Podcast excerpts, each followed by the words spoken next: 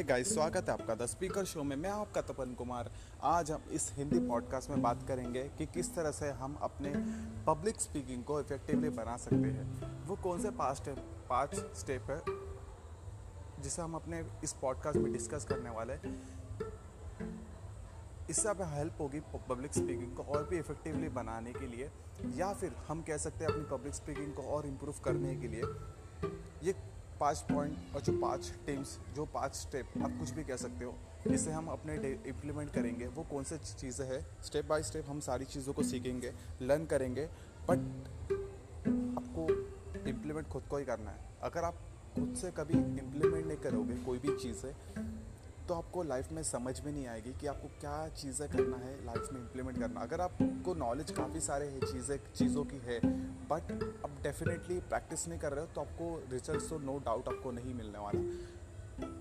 तो वो कौन से पाँच पॉइंट है जिससे हम अपने पब्लिक स्पीकिंग को इफेक्टिवली इम्प्रूव कर सकते हैं? सबसे पहला पॉइंट मैं आपको बताना चाहूँगा स्क्रिपिंग योर थाट मतलब आपके माइंड में जो भी थाट आते हैं, उसे आप अपने डेली लाइफ में जो भी आपके थॉट आते हैं मेमोरीज है, आपको फ्लैश हो रहे हैं ब्रेन में,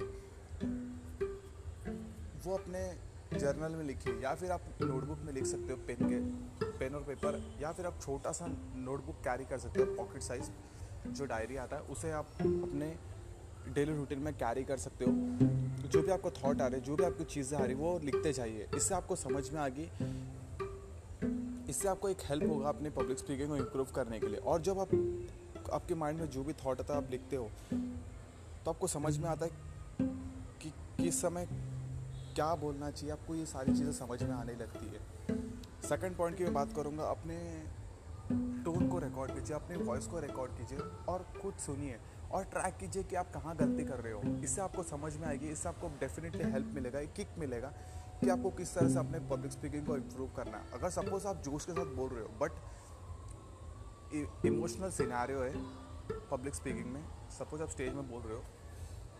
आपने स्टोरी टेलिंग जो की है, वो इमोशनल सैड वाली की है। बट आपकी जो वॉइस है, उस हिसाब से होनी चाहिए, उस टोन के हिसाब से होनी चाहिए। ना कि आप जोश में हो, या फिर आप वॉइस को अपने रेस करके बात कर रहे हो तो वो चीज़ गलत है। आपको समझ में आना चाहिए आपकी वॉइस टोन क्या, कैसी है, और कौन सा सिचुएशन में कैसे टोन आप यूज़ कर रहे हो, ये भी इंपॉर्टेंट है। तो अपनी वॉइस को क्लियरली समझने के लिए रिकॉर्ड कीजिए, समझिए कहाँ गलती हो रही है। उसके हिसाब से आप इम्प्रूव कीजिए।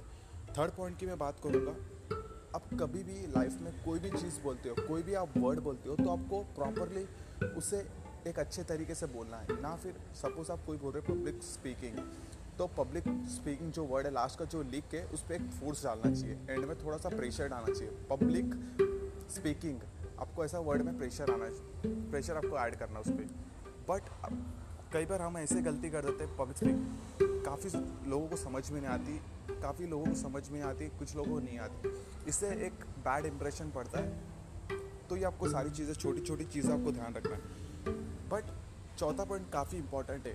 कई बार हम इतना ज़्यादा बोल देते हैं कि हमें समझ में नहीं आता कि हमें कहाँ पॉज लेना है और कहाँ बोलना है। तो हमें समझ में नहीं आता है। तो लाइफ में हमेशा जब भी आप बात करो लोगों से तो आपको पॉज लेके बात करो। स्टोरी टेलिंग कर रहे हो तो भी रुक रुक के बात करो पॉज करके बात करो तो आपको ज़्यादा भी पॉज नहीं लेना, दो सेकंड का, तीन सेकंड का। आपको नॉर्मली पॉज लेना है। ये सारी चीज़ें आपकी प्रैक्टिस से होगी प्रैक्टिस से आपकी सारी चीज़ें इंप्रूव होगी। जो भी मैं आपको इस पॉडकास्ट में पॉइंट बताने वाला हूँ। आपको जब भी लोगों से बात करो, लोगों के सामने पॉज लो, बात करो। इससे आपकी धीरे धीरे इम्प्रूव कम्युनिकेशन स्किल होगा, लोगों को में एक इंटरेस्ट भी आएगा सुनने में। फिफ्थ पॉइंट है, बताना चाहूँगा, जब भी आप लोगों मतलब आप पब्लिक स्पीकिंग में जाते हो या फिर आपका मीटिंग है तो उससे पहले अपने ऑडियंस को जानिए। आपके, जिनके साथ आपकी मीटिंग है तो उनके पहले कैरेक्टर को जानिए, किस फ़ील्ड से है वो, उनके सारी चीज़ें जानिए। उसके बाद आप मीटिंग में जाइए और जब आप मीटिंग में जाते हो तो वेल ड्रेस होना, जब मैंडेटरी ये सारी चीज़ें एक्स्ट्रा है बट आपको ये सारी चीज़ें पता होनी चाहिए। खुद से ग्रूम होना चाहिए। सारी चीज़ें तो पब्लिक स्पीकिंग सारी चीज़ें बात में आती बट उससे पहले आपको खुद से ग्रूम होना है। हाइजीन रहना है वेल ड्रेस होना है अच्छा परफ्यूम लगाना है। शूज़ क्लीन होना चाहिए फॉर्मल अटायर तो फॉर्मल शूज़ होना चाहिए। सारी बेसिक टिप्स है बट आपको ये सारी चीज़ें समझ में भी आनी चाहिए लाइफ में। अगर आप ग्रो करना चाहते हो तो। आई होप गाइस आपको ये पाँच पॉइंट पसंद आए होंगे।